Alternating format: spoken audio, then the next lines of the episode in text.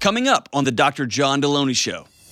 I was just wondering if you had any advice on how to make blending a family a little bit easier. The first month was so hard. Yes. I kind of went in with the attitude of, I'm going to fix this. No! And all it did was it made me go crazy. Yes. What up, what up? This is John with the Dr. John Deloney Show. Greatest show that has ever existed. I gotta stop saying that because it's not true. I listened to a couple of podcasts over the weekend. I was like, man, this is way better than my show. But on this show, we're pretty good. And we talk about mental health, emotional health, your marriage, parenting, dealing with kids in schools, your nutrition, whatever you got going on in your life, your nutrition, your sleep, whatever you got going on in your life. For 2 decades, I've been sitting with people when the wheels have fallen off, when they've been struggling, and we've decided to make it public. For the last few years, instead of having these conversations behind closed doors, in hospitals, in homes when someone's passed away or somebody has packed up and moved out, we're having these conversations here, live. And we have a brave group of callers who call in with real things that they're going through, and we talk about them here. If you want to be on the show, if you're one of the brave few, give us a buzz at 1-844-693-3291. It's 1-844-693-3291, or go to johndeloney.com/ask. And don't forget, like us and follow us on social media. Don't forget to subscribe on YouTube channel, or, do the thumbs up. I don't know how you like stuff anymore. Put hearts on it. Just tattoo the show logo on your neck. That'd be that's what Kelly did. And I'm not going to lie, it's a pretty gangster move. She's got enough powder and makeup to conceal everything. But I was proud of you when you did that, because you got all these 80s metal bands and weird rap groups and old boyfriends tattooed all over you, but you never put the show on there, and finally did it. It was huge. Money. Like, it lets me know as a producer, like, you're all in, and I appreciate you being all in. And hey, we're getting close to when this publishes. It's just a couple of days before Christmas, right? And we're getting close. Christmas, I love it, and it's my daughter's birthday's around there, so I love all that, but it's getting up on my favorite time of the year. Absolute favorite time of the year, which is New Year's, when all of the world goes, let's just try again. And I just love it. I love everybody gets a mulligan. So we've got the Questions for Humans New Year's deck of cards. It's not too late. Order those, and this will give you all something to do over New Year, except more than just like drink beer and be like, hey, let's blow up some stuff in the sky, or sit around and talk about how it's all coming down. Maybe it's all coming down, but talking about it's not going to help it. So here's some cards that we've created specifically for a group of people hanging around at New Year's. All right, let's pull some out. All right, first one. Let's do it. How has it been obvious this year that you have zero control in your life? Well, number one, she's looking at me right now, and that's you. I have no control in my life. I have two powerful women I report to, you and my wife. Other than that, I think it's been the opposite. I think this year, more so than any year I can remember, I have continually been reminded of how, on a micro level, how in control of things I can be when it comes to what I eat, when it comes to my stress levels, when it comes to exercise and those kind of things. Macro level, when it comes to war and hatred and bigotry and people who just simply don't understand how economics work and the country I live in, I got zero control, right? So I would say at the macro level, I have literally no control. I can't control anything about that. The micro level, I have infinitely more control than I've ever felt. What about you? Oh, this was a big one for me this year because, coming up on 1 year, lost mom, house flooded Christmas Eve, lost my mother-in-law this year. And it felt like a lot of things, we were out of our house for 7 months. A lot of things were stripped away to the point where I had to just let it go. Because if I tried to control, all these things that we talked about this before, I love control. But all these things that were so out of my control that I had no way to fix or to make happen. And I was just kind of, it was like I was just, the only way for me to go was to God, because there was just no other option, because otherwise I was going to go insane. And so this year has really taught me that there's a lot that I don't have control over, big things that aren't mine to control. That's and so that I great. Need to let them go, because he's going to make it work. He's going to bring it around. He's going to redeem it. It's just out of my control. So there's that idea, like I've watched it and you've handled it with grace so much. You've been extra mean a few times, but that's fair. But you, like, I've seen this year more so, and it may be just the magnitude of it all, that when you have like some pretty big things, it feels like you're controlling them even though you're not. But like when your house explodes and people you love pass away and personal challenge, like it's that leaf in the river metaphor. Like at some point I can continue to try to swim upstream and I'm going to drown, or I can just do the right things as this thing heads wherever it's going to go, right? Because what else are you going to do? Exactly. The only other option was just to drive myself so insane. And I tried to do that, like especially with the house stuff, trying to micromanage everything. And I just thought, you know, I can't live like this. Yeah.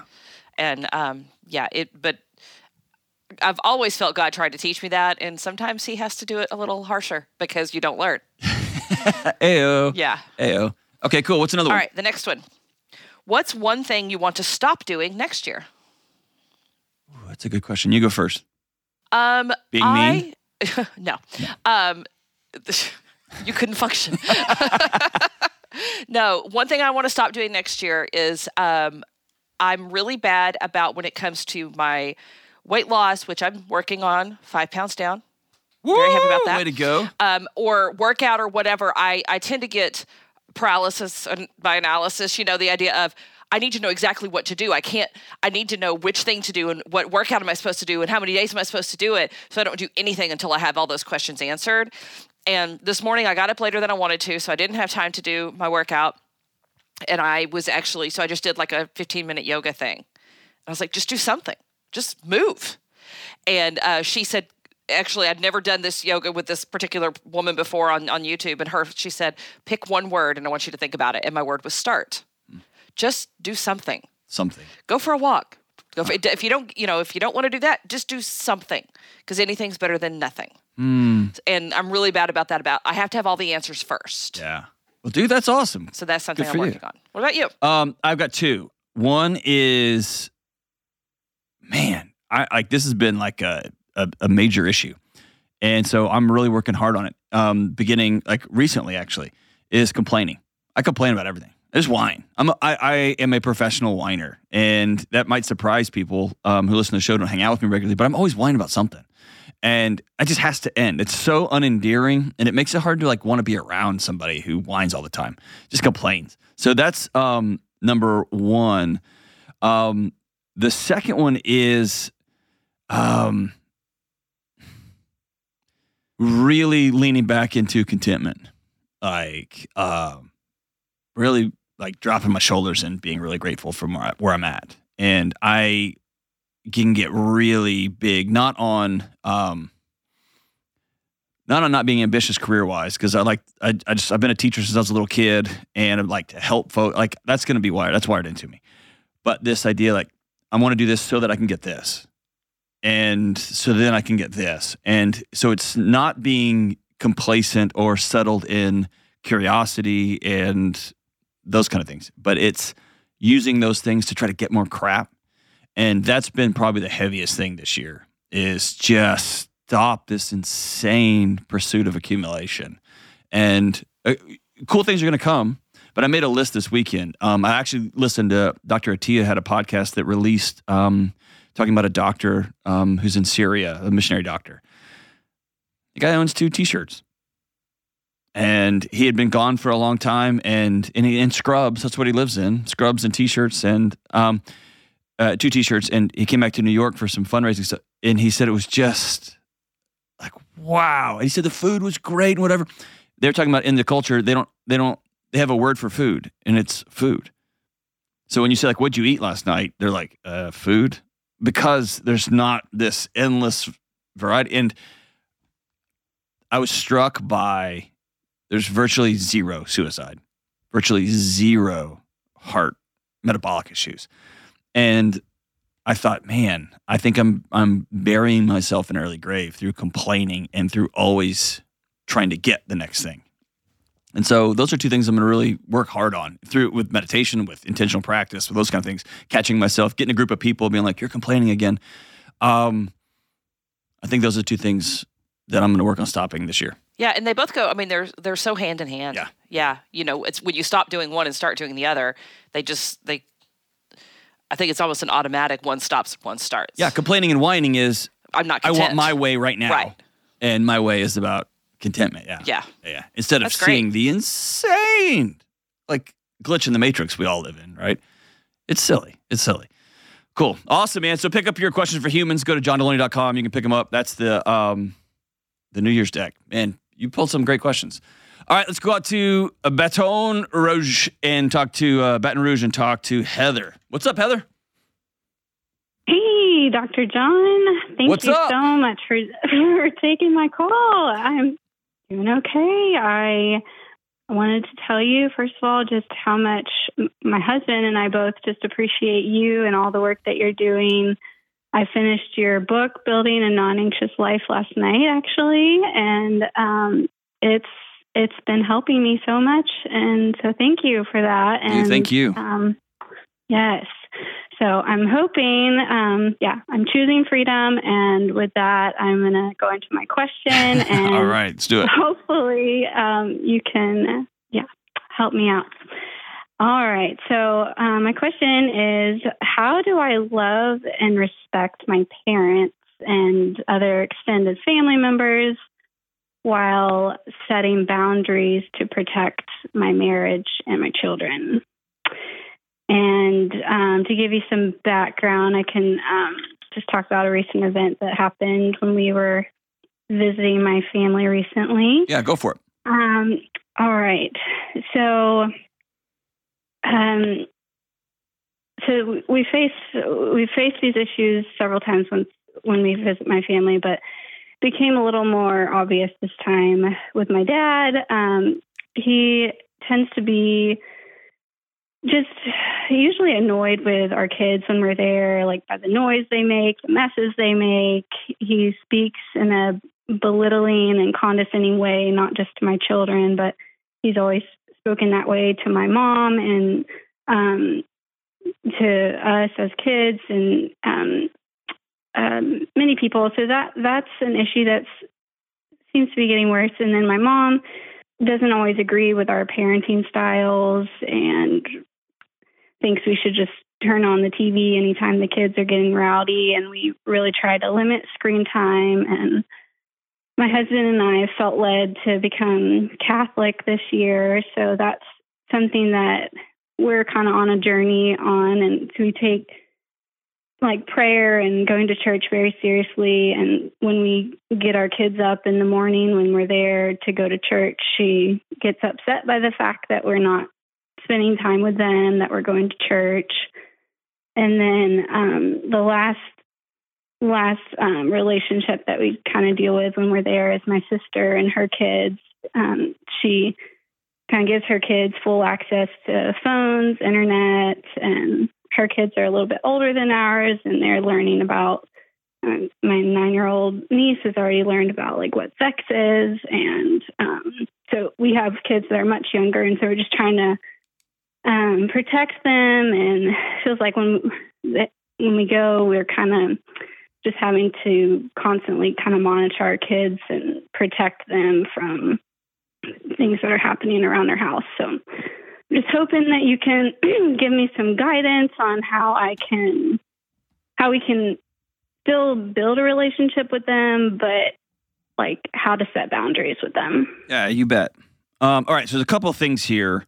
One, just off the top of my head, 9-year-olds should know about sex. That should be an ongoing conversation. But they should not find out about it via their cell phones or the internet. They should find out about that from trusting adults in their life. So that was just an aside. Yes. All right, so I think we've got love and respect all sideways, okay? Love and respect requires, as a fundamental core principle, as a building block, a cornerstone of love and respect, is boundaries. Love and respect does not mean that you have to do whatever somebody else wants of you. Okay? Yeah.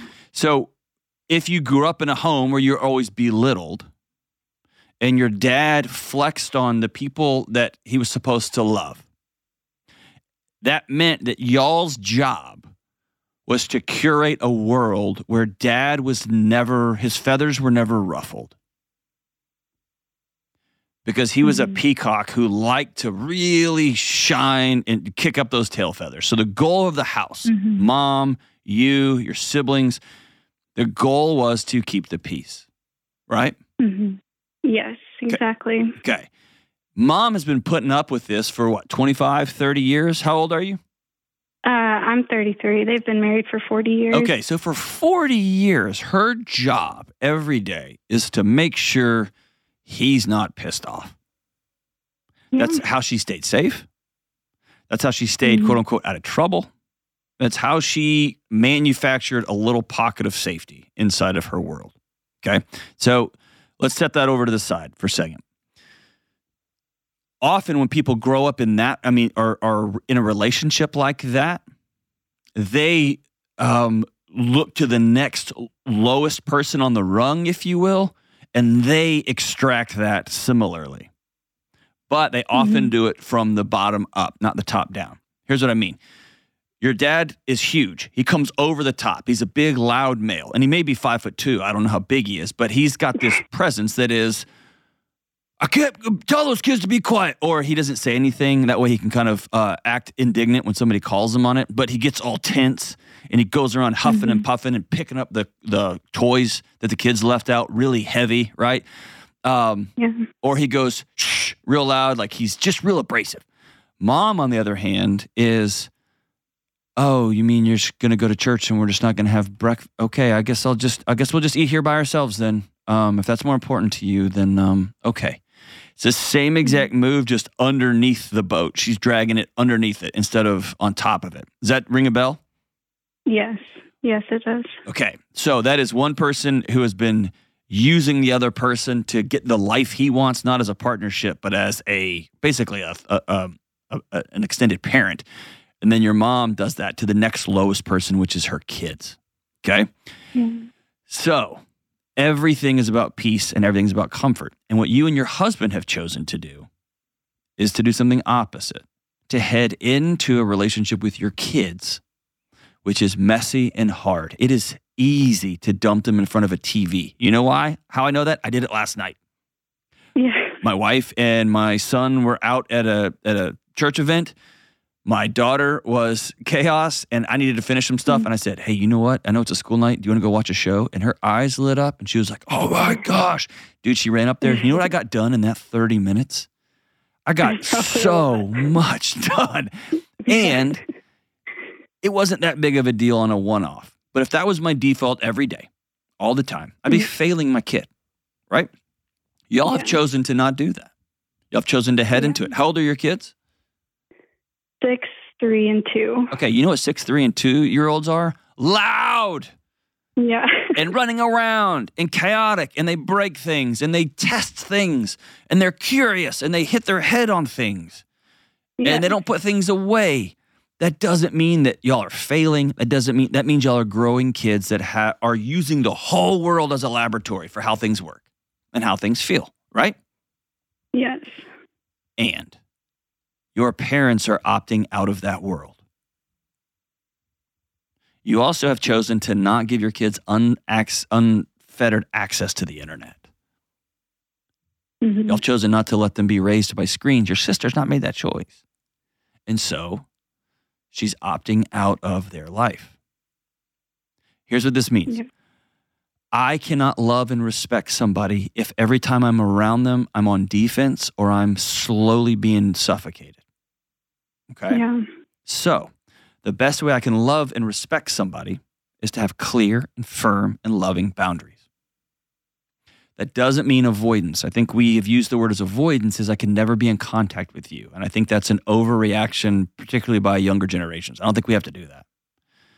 But I'll go hang out with you. And I'm going to be really clear. Hey, if you say that joke about these people, I don't want to be around it. I'm going to leave. and then they'll make the joke, and you'll go, all right, hey, guys, y'all take it easy. I'm out. Oh, are you serious? Yeah, I was pretty clear about that. That's just not, I don't think it's funny. I'm out. Y'all have a good one, guys, and I'll catch y'all next time. And I'll come back. Those are my friends. Those are my family members. And I'm going to be clear again. Hey, just FYI. And if they do it again, then what they're saying is, we don't want you here. We would rather tell this joke about this group of people than have you here. That's what they're saying. Yeah. I found out that there's a group of my friends who I love who have different jokes when I'm around than when I'm not. And you know what? I freaking love that because that is so respectful of my boundaries.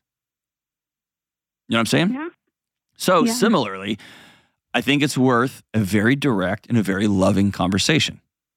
You're 33 years old. You have 3 kids. How long have you been married? 9.5 years. Almost a decade. You know what it's time for? Grown-up conversations with grown-ups. Yeah. That's a coffee, taking your dad out to coffee. Hey, Dad, can I take you out to coffee? Sure.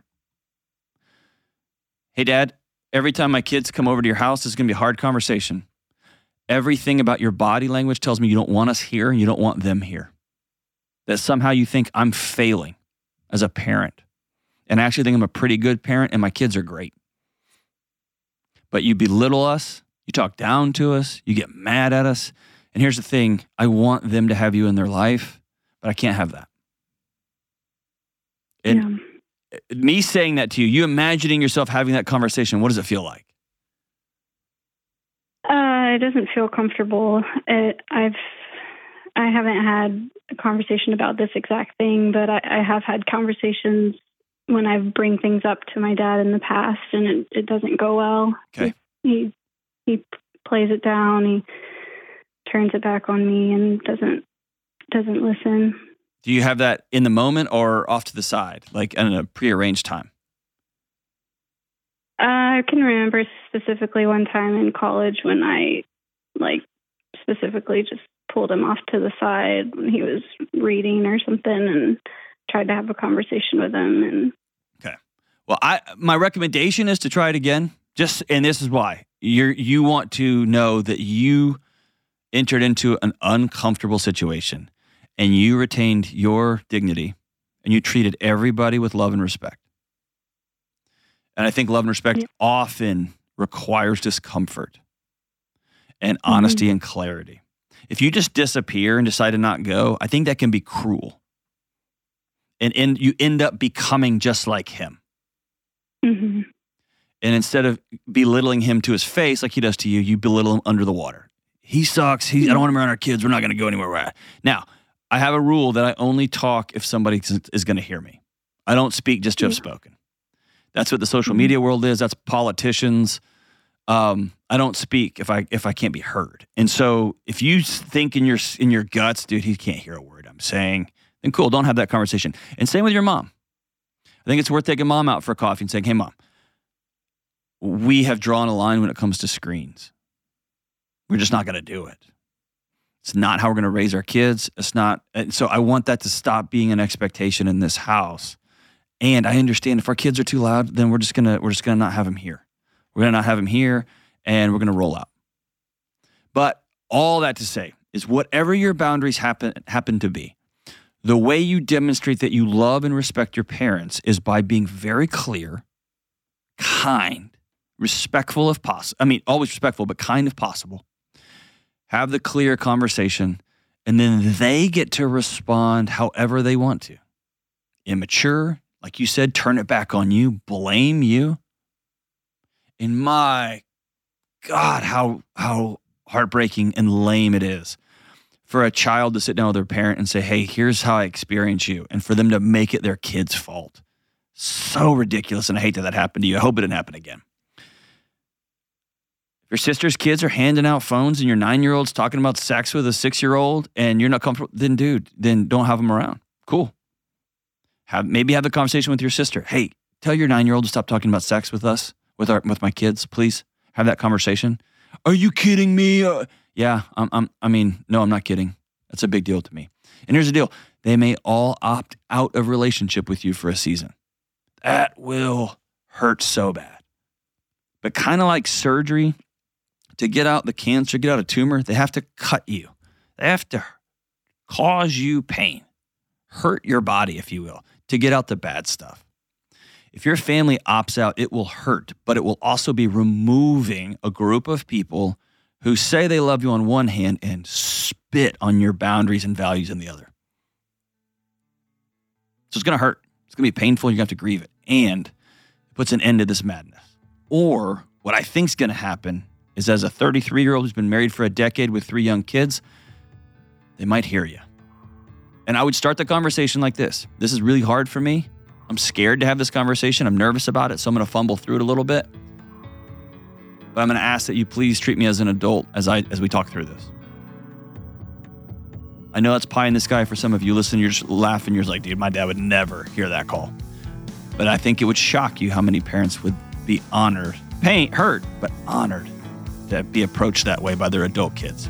Most people want to be connecting most of the time. They just don't know how. And if you have this conversation and give your parents a roadmap, at least you're giving them a chance. Thank you so, so much for the call, Heather. I'm really, really grateful for you. We'll be right back. Here we are in the middle of Lent. Lent is one of the cornerstones of the Christian faith. It's a time of reflection, taking a hard look at our lives, prayer, fasting, and more. Lent is about finding meaning, purpose, discipline, finding connection with God, and finally, letting go of trying to control everything. If you've grown up in a Christian faith and you've heard about Lent, and this year you want to jump in with both feet, or if you're not a person of faith at all and you've always wondered what your coworkers are talking about during this season, my friends at Hallow have created the 40-day Lent Prayer Challenge. I went through the Lent reflection today on my own. It's already an extraordinary walk through 40 days of meditating and making changes in our lives. The 40-day challenge is about transformation, and Hallow has created a path with Lent-themed music, stories, prayers, and even some special things for your kids. I am personally going through the challenge, and I hope you'll join me and millions of others across the globe. Hallow is the #1 prayer app in the world, and for listeners of the show, you get 3 free months of Hallow, all 10,000 plus prayers, meditations, music, and lecture series, and more, all of it, by going to hallow.com/Deloney. That's 3 free months of the app at hallow.com/Deloney. All right, we're back, and this one's going to be a doozy. I can already tell. This is a married couple on the line. Oh, boy. Let's go out to Mike in Oklahoma. What's up, dude? I'm doing good. How are you? I don't know, man.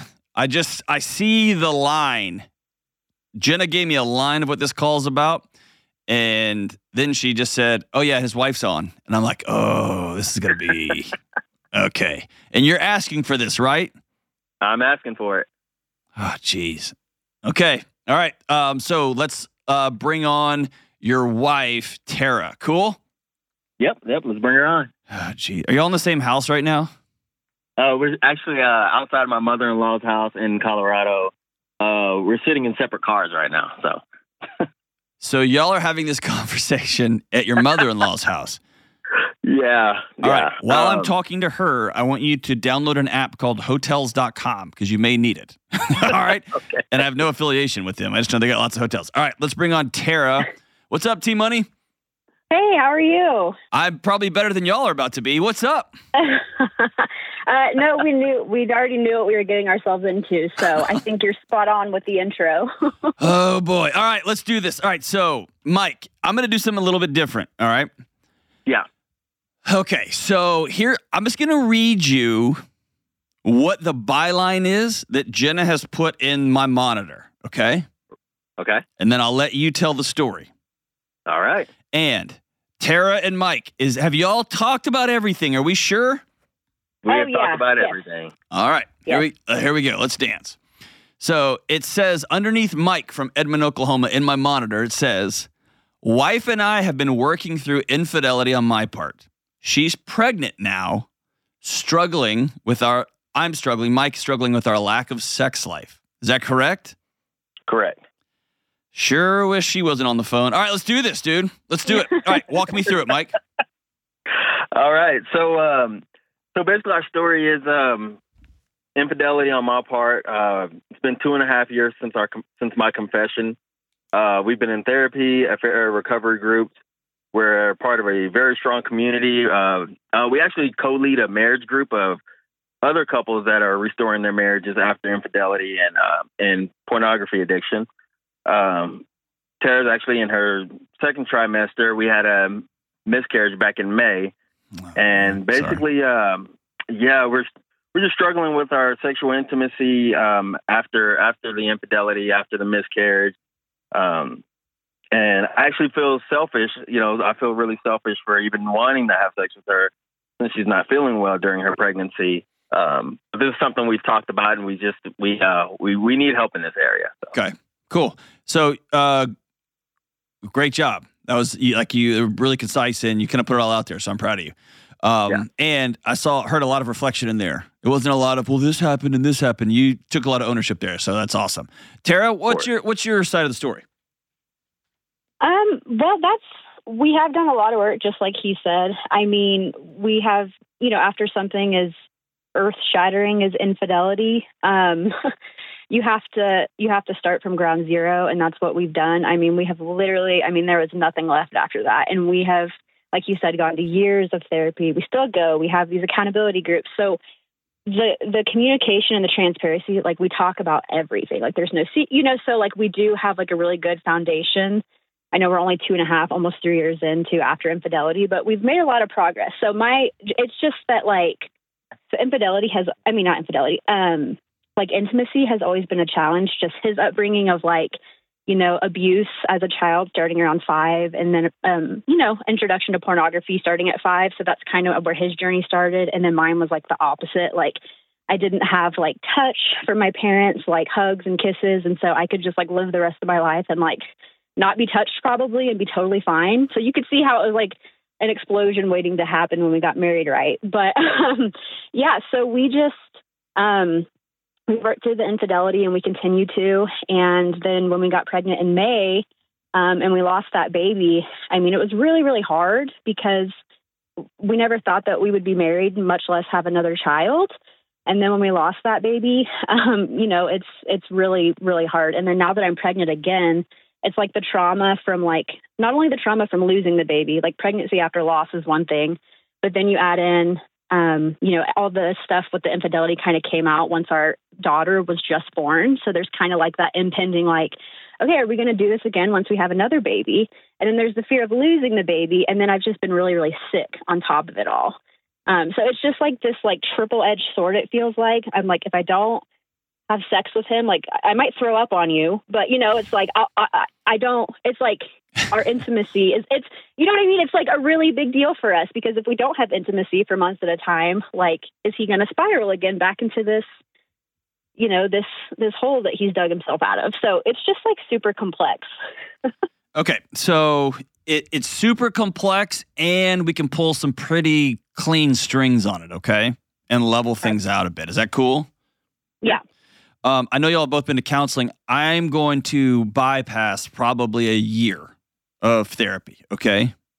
Mm-hmm. And kind of cut to the chase on some things, just to make this that way it's not a 5-hour call. And I'd love it as y'all continue. I'd love to have you back on almost recurring, and we can kind of walk through what this looks like if y'all are ever interested in that, okay? Oh, sure, yeah. I'm interested. So I'm getting to a place where I wrote a whole book on trauma, right? And where you go from here, and the importance of our childhood stories. I think those stories are really important to peel back and uncover, right? And I think the challenge remains is whether I'm working with people in marginalized communities. I spent my whole career doing that. I don't talk about that on the show because I don't want I don't want other people's marginalization to be how I move my career for, right? But I spent 20 years doing that. I've sat with people who lost everything. I've sat with people like you guys whose marriage is in ash, and you're deciding, are we going to do this? Or are we going to whatever, what are we doing next, right? But every single time I've sat with somebody and they're sitting in the trauma, we always land on this one core question. What are we going to do now? And 2.5, almost 3 years removed from the affair, the infidelity, right? Or multiple affairs, or whatever it happened to be. I want to really challenge y'all to not go back to, well, when he was 5, he experienced this. And I didn't have touch, and so I experienced this. Because where we are now is you both committed to being in a marriage that's here right now. Right. Right? And so those stories might play into why our nervous system responds the way it does with those GPS pins I talk about all the time. Right? It might light me up, or it might do this or do this. But every day I have a choice as to what this day is going to look like, period.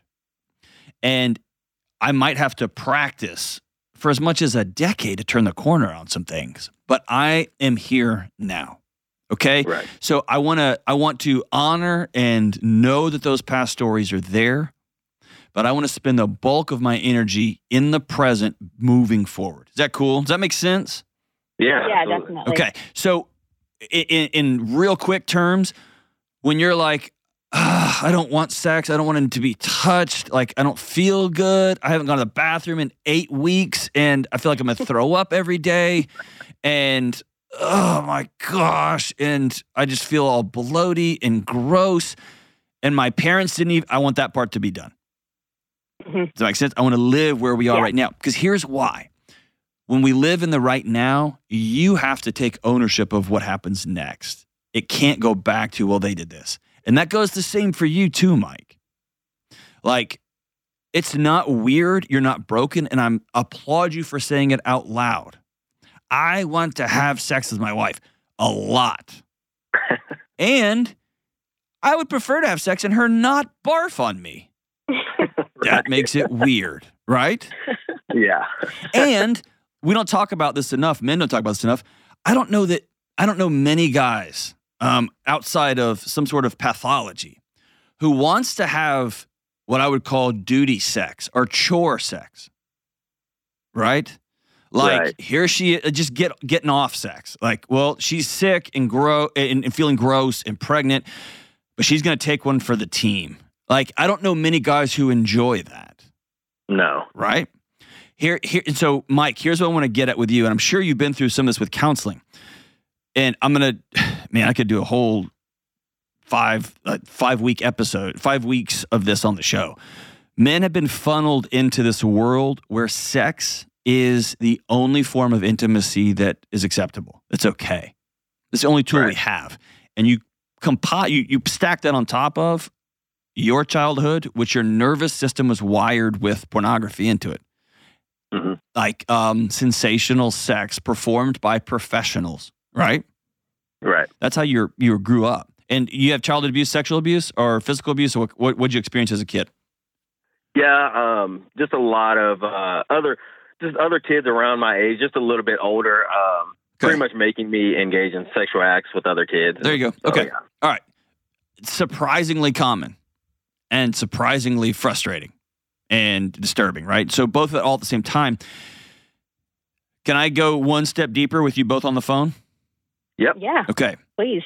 Mike, sometimes the layer beneath the I want to have sex is I don't really, I love deeply. I would die for, but I don't like my wife.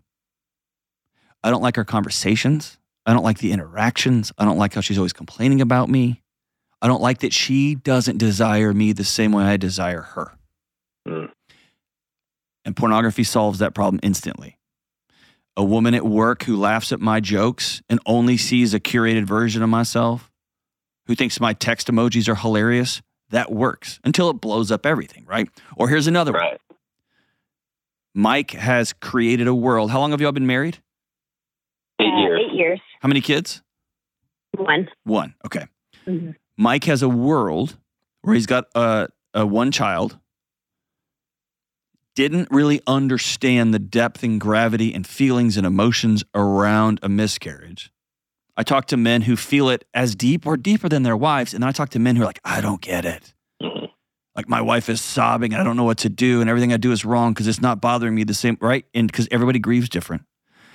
And what you do to control yourself during those seasons is you just shut the machine down. You build a life where you feel completely dead. You go to autopilot. And autopilot keeps you off pornography. Autopilot keeps you out of another affair. Autopilot also keeps you out of trouble because you're not saying the right things after a miscarriage. Autopilot keeps you out of, I don't really understand what this little kid running around here doing it, and I just know that my wife's telling me I'm doing it wrong all the time. Okay? Mm-hmm. And so we create a world where sex is the only time we feel alive. That's it. It's the only time I can get my heart rate up past, 75 beats a minute is if I'm having sex. And so here's why I tell you that. A lot of the conversations about I want to have sex have to do with the life we've created for ourselves. Okay. And sex, everything, my feeling alive, getting my heartbeat up, I don't have any hobbies, I feel like I'm failing at my house, I feel like I don't like my wife, I feel like she doesn't like me.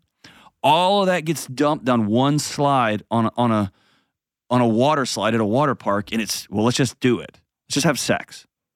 Mm-hmm. And if I can increasingly push the boundaries while we're having sex and go to this position or this thing or this weird. After 8 years, you kind of start pushing the boundaries on most everything. We've tried it or mm-hmm. we've thought about it, or I'm trying to get her to read my mind and do some things that she like, what? Right? All of it. Right. And then you have that one person that you run into and she already knows all of it and she brings it up and you're like, oh my, right? So these things happen supernaturally. I mean, not supernaturally like Superman, but like, it's just a natural progression here. Mm-hmm. What I want you all to begin to ask yourself is, what does our intimacy and desire look like outside of having sex? Mm-hmm. Have y'all heard me talk about the gas pedals and brakes? I don't think I have. Okay. I want y'all to order a book by Emily Nagoski called Come As You Are, COME As You Are. The cover of the book, you're going to get it and go, you can't be serious. I'm serious. Get that book. And I want y'all to order it. And I want you to read it together. Okay. It's a book for women about women's sexuality, but it's been incredibly instructive to the men who I've asked to read it, myself included. Here's where it's so important. It talks about the myth of a sex drive. It's not real. It's not a thing. We've been taught that women have sex drive light to men. It's not true. Sex and intimacy is this series of gas pedals and brakes. What does that mean? That means I want to create a world where there are as few brakes as possible and as many slammed on gas pedals as possible. Mike, it may stun you to find out that dishes in the sink are a brake to your wife.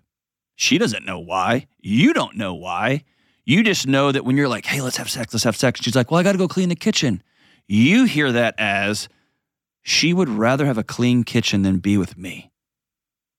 Yeah. Right? Yeah. What she's dealing with is 200 years of feminine baggage about what your house is supposed to look like if you actually love your husband. And so for her, I can't even be in the moment knowing that I'm failing him out there in the kitchen with dishes in the sink. And I'm making that up. I'm just inventing that, right? Right. I cannot have sex with you until bedtime's done perfectly. And you're thinking, we just lock the door. Let's party, right? Yeah.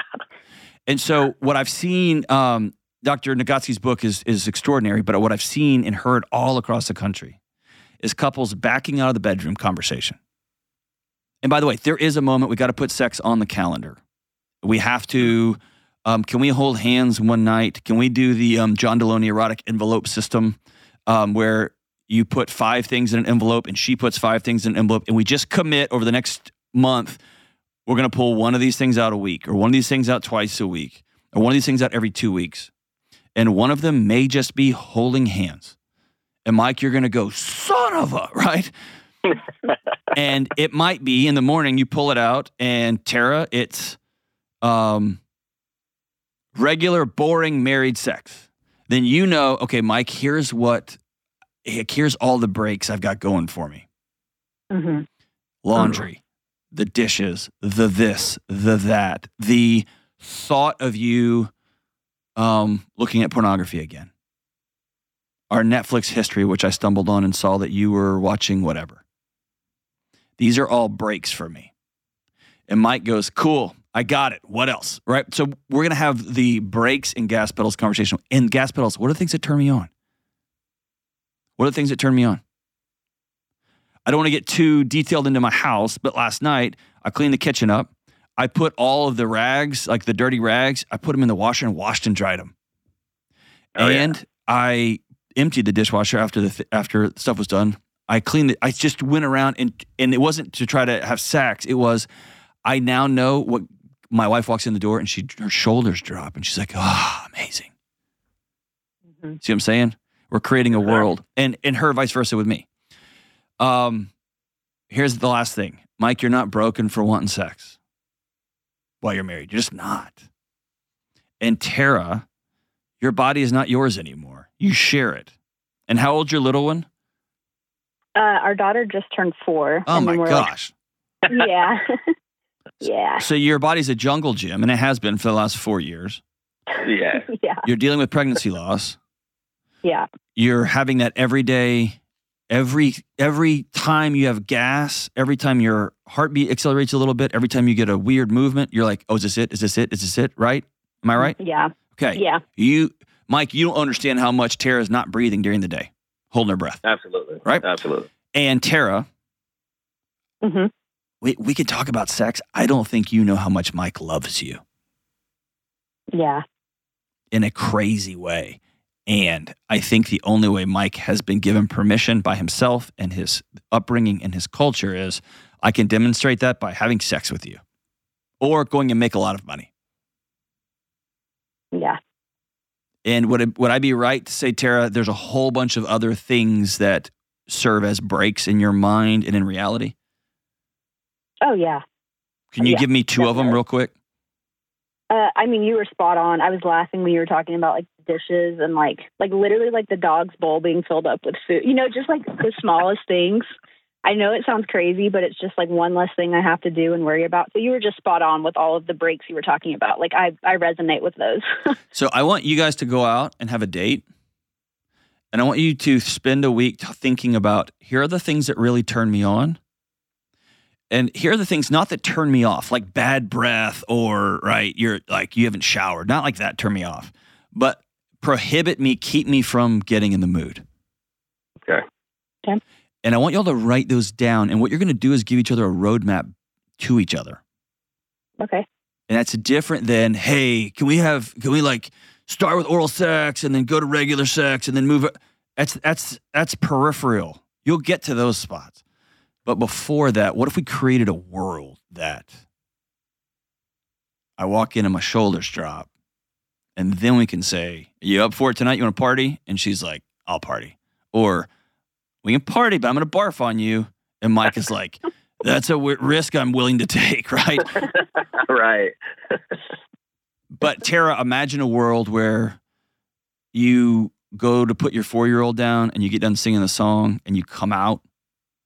And the dishes are taken care of, and the dog's taken care of. And Mike, the whole time you're like, I've been working all day, bust. I don't know, who gives a crap? This is about creating a world for your wife.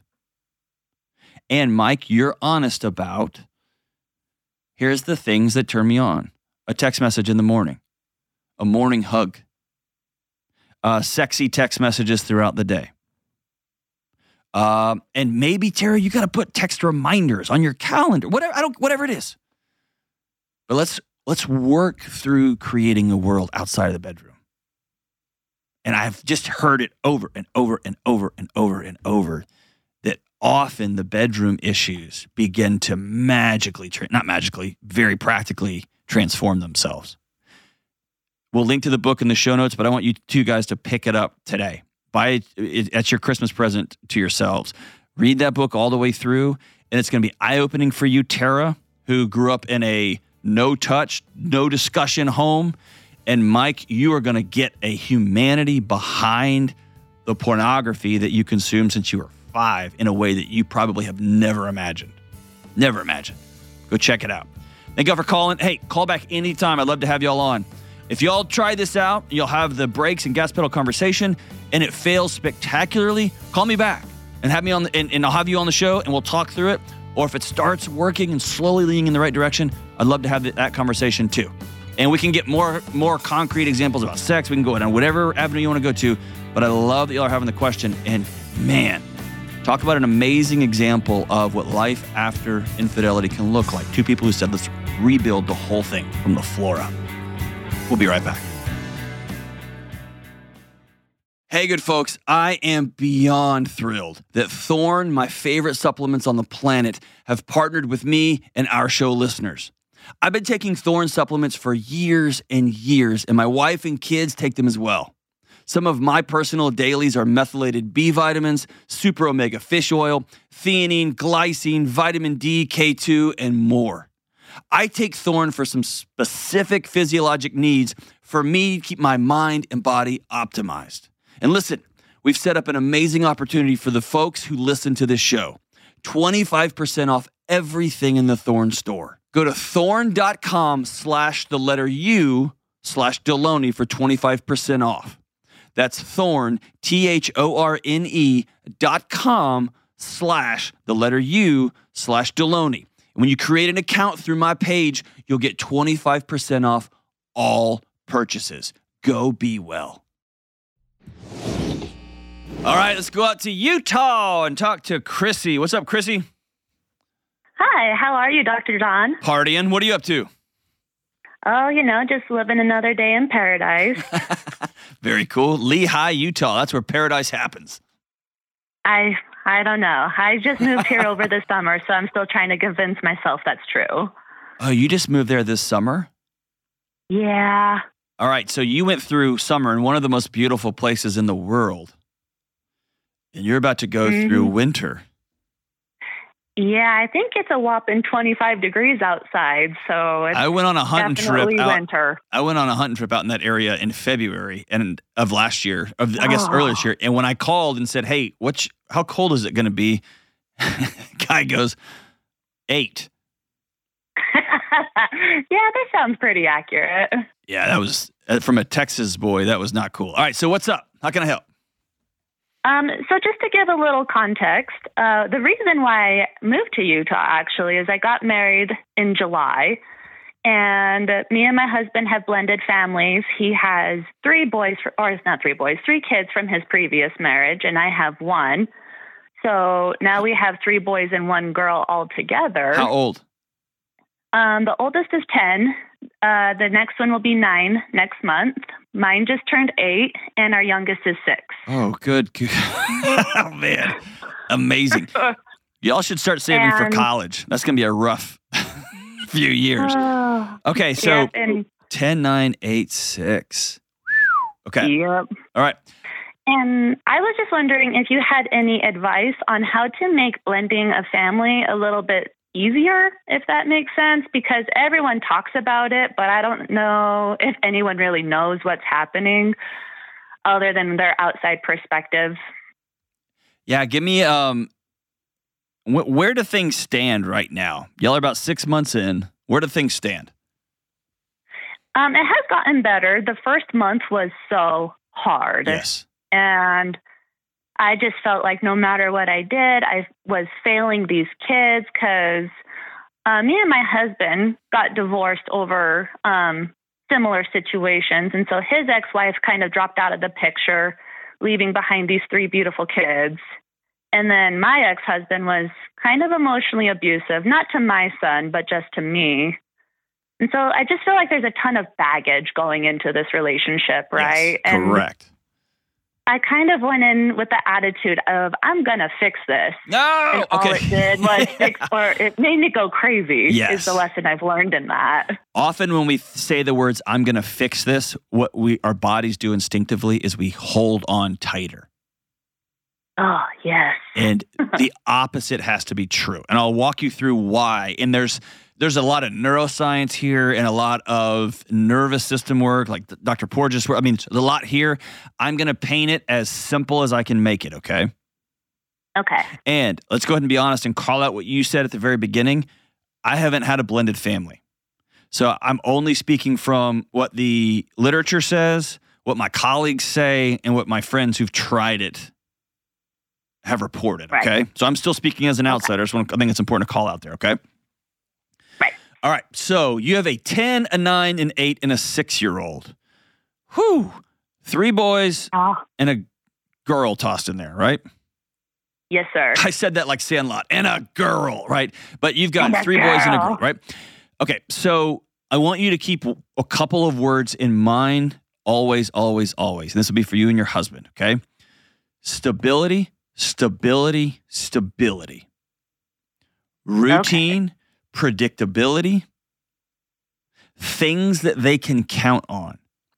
Everything in their world has fallen down, but we often think of falling down like a house collapsing. That's not what fell here.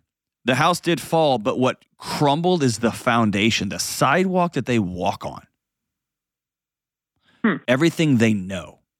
And a lot of times you and your husband are adults. Y'all can quickly get on a new footing. Kids cannot.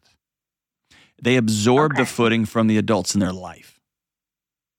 And so what we often do when people blend families is they spend a lot of time on the house part. Whose room? What's the decorations? Let's do fun things. And what the kids need is routine, routine, predictability, stability, stability, stability. That often means that mom and dad have to go to counseling to regulate their nervous system, to learn how to have peace, because the kids are absorbing every ounce of energy you're putting out into the world. Okay, so everything I'm going to tell you going forward is guided by one word, stability. How can me and my husband create stability and predictability?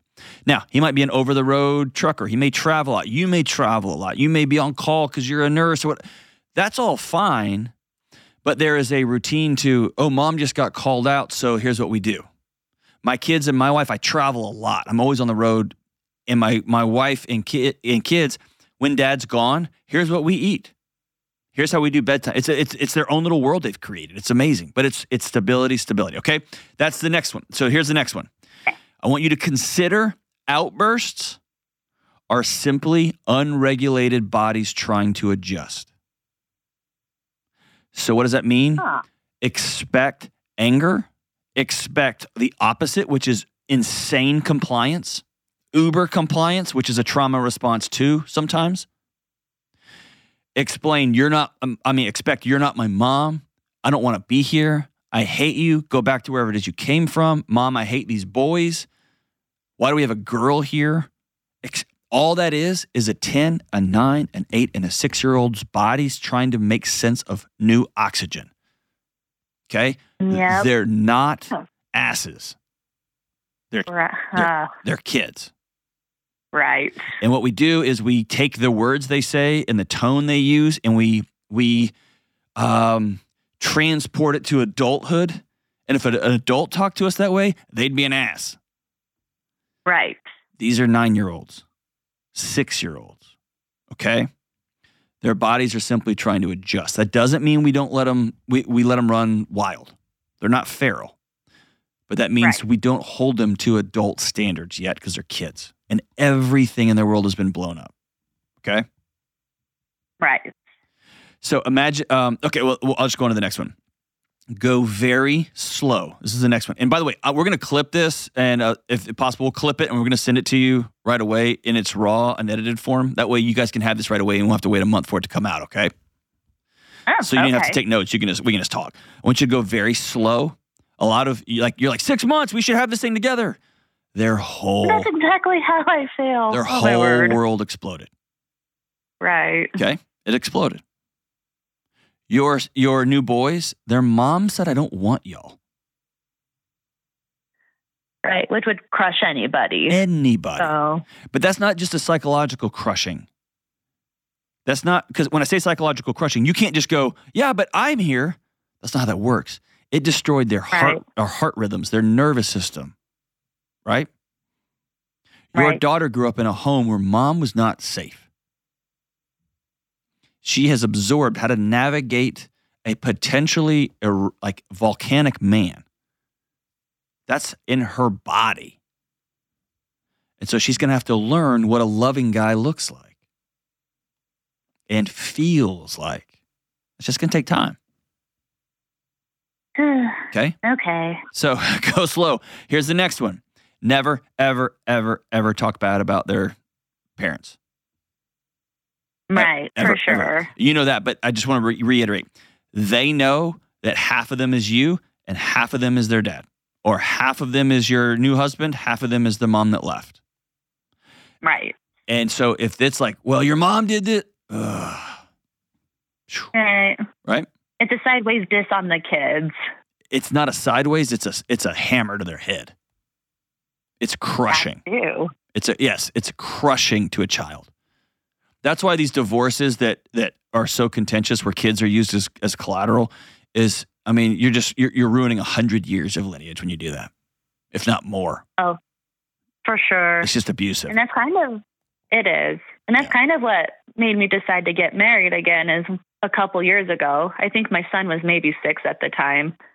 And I can't remember what even happened, but I got him back from his dad, and his dad just said something kind of snarky and rude. And I was like, ugh, he's such a butthead every time. And we got home, and my son could tell, just like you said, he just absorbed my emotions right into his soul and was like, what's wrong, mommy? And I was like, oh, I'm just annoyed with daddy.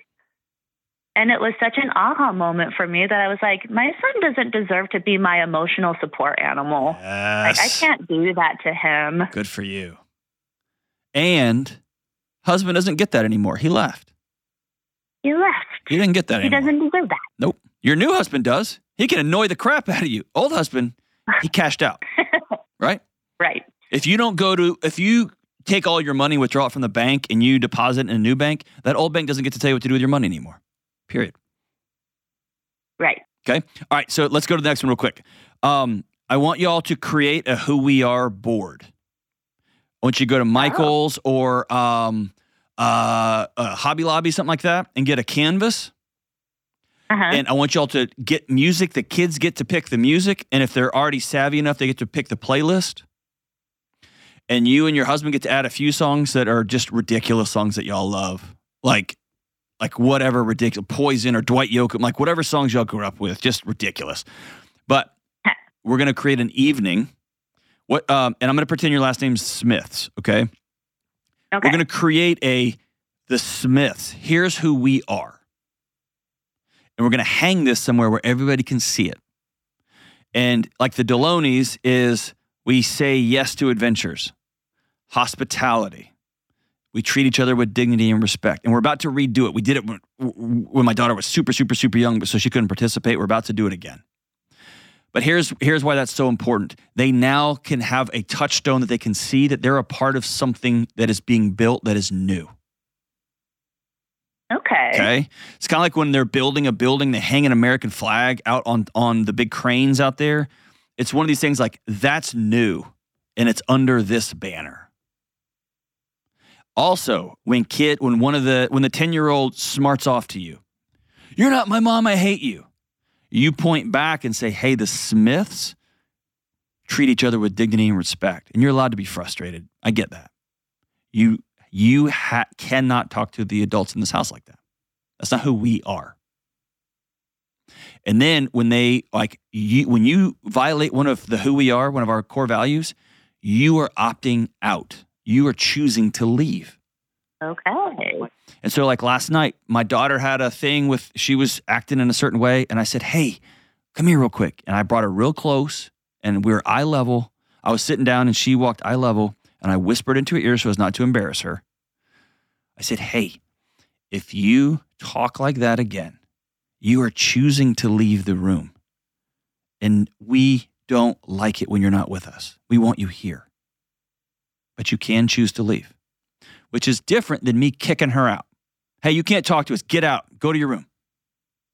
Because then I've just done what their mom did. I've just done what their dad did. I've showed them there is a line that you can't cross. That if you cross it, I don't love you anymore. You're out of my presence. And my kids, I want them to learn at a very young age, I will never send you out of my presence. You can opt out. If you come into my house intoxicated, acting, whatever, you're telling me I don't want to be here because that's not who we are. But you're going to hold the keys as to whether you're in a relationship with me because your old man will love you to the moon and back, and I'll come get you wherever you are. See the difference there? I do. That's a big difference. It's a huge difference. I never thought of it that way. Okay, so expect them to be bananas, expect them to be jerky, and expect them to look at you and say, are y'all going to leave too? And in fact, I'm going to push you to see if you will. And they're just opting out. All right, here's the last thing I'll throw with you. I'll throw a couple at you real quick. Conversation journals with each kid. That works with some kids, some not so much. But everybody gets a spiral on their bed. And they get to write in it, and you'll respond every night and put it back on their bed when they're at school. Oh, that's cute. And it's just a way to, especially with younger kids, and actually it's worked with teenagers who won't talk to their parents, but they might just write, today didn't suck so bad. Today I was happy. That's it. That may be all they put. And you can write a paragraph. Today I thought of you and I started laughing because that thing you said last night. You're hilarious. I saw how hard you were working at this thing, and it just brings me so much joy. Whatever, like we're going to have just this dialogue back and forth. Again, one or two of your kids will be like, this is stupid. I'm not writing this. A couple of your kids it'll latch on to them. If you can, intentional time with each kid. That's tough, especially when they're this young. It's just hard. It might be 5 minutes on the front porch. And it might be you with a 10-year-old. Like, no, we have tea time at night. Everybody away. We get 7 minutes of tea time. And we're just going to have an evening cup of tea or an evening ice cream, whatever the thing is. But we have 7 minutes, 9 minutes. It didn't have to be an hour, right? Here's the last two. If possible, give the other parent opportunity to win with the opposite kids. What could that look like? What if you took two of the boys or the three boys out to buy a Christmas present for their mom? That sounds insane. And you'd have to be a super emotionally regulated adult to do that. To admit your husband had a family before y'all got together. To admit that these kids are still connected to their mom, even though their mom doesn't treat them with love and respect. Now, that may not work in your house, but give them an opportunity. What you're showing them, not by your words, but by your actions. I'm not at war with you, with your parents, with your mom. I want her to win. I want y'all to love her. And they stop feeling this sense of disloyalty to her every time they're nice to you.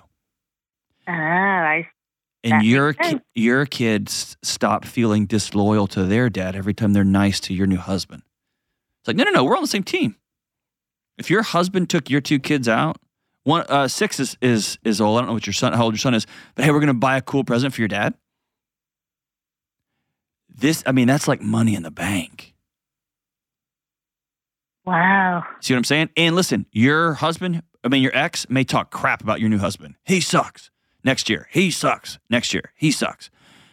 Your kids, over time, you're playing a 10 or 15-year game. They will get it. They'll slowly go, oh, I'm being raised by a man who's very secure, treats people with dignity. My dad is immature and rude and ugly. I don't want to be there. I don't feel safe in there anymore. See what I'm saying? Yeah, it's not an instant gratification kind of game. Once you're divorced and you have kids, instant gratification's over. That leads me to my last point. Don't take anything personally. So hard. I can't think of something harder. Don't take it personally. Don't take it personally how his ex-wife talks about you. She's not well. That's okay. Don't take it personally how your ex-husband is threatened by this new amazing family y'all are building. From scratch, he opted out. Don't take it personally what a 10-year-old says to you or when that 10-year-old becomes 14. I'm not going to take anything personally. I'm out. The only person who has permission to hurt me personally is my new husband. That's it. And vice versa. Kids don't get that kind of vote. They can learn that, hey, you can't say that. It's disrespectful. Or you can say, I'm choosing to be hurt by what you said. But they're not going to hold the keys to your kingdom like that because you're the adult and you're the regulated one. So that's a lot I threw at you. I hope that helps. I wish you guys all the best, in surviving a Utah winter and building an amazing, amazing new blended family. It takes time, go slow, a lot there. You guys can do it, and thank you so much for your heart, Chrissy. All right, we will be right back. Hey, what's up? Deloney here. Listen, you and me and everybody else on the planet has felt anxious or burned out or chronically stressed at some point. In my new book, Building a Non-Anxious Life, you'll learn the 6 daily choices that you can make to get rid of your anxious feelings and be able to better respond to whatever life throws at you so you can build a more peaceful, non-anxious life. Get your copy today at johndelony.com. All right, as we wrap up today's show, the song is called Rise and Fall by Daniel Renstrom. A lot of the music on this record is performed by the one and only James Childs. If you're one of the OG 17, you'll remember as the original producer on the show that he clearly did not have an alliance, and Kelly destroyed him. He's no longer on the show. Ha-ha. Well formed. Well done, Kelly. Song's called Rise and Fall by Daniel Renstrom, and it goes like this. The dawn of the light is breaking tonight at the birth of this dangerous boy. As shepherds and kings bow down and sing at the birth of this dangerous boy. Many will rise and fall at the birth of this king. Those who oppose stumble on this stone at the birth of this dangerous king. But many will hear, believing in fear, will hope in this dangerous king. This is actually a song about Kelly, the dangerous, dangerous king. Hey, I love you guys. Have a good Christmas. We'll be right back.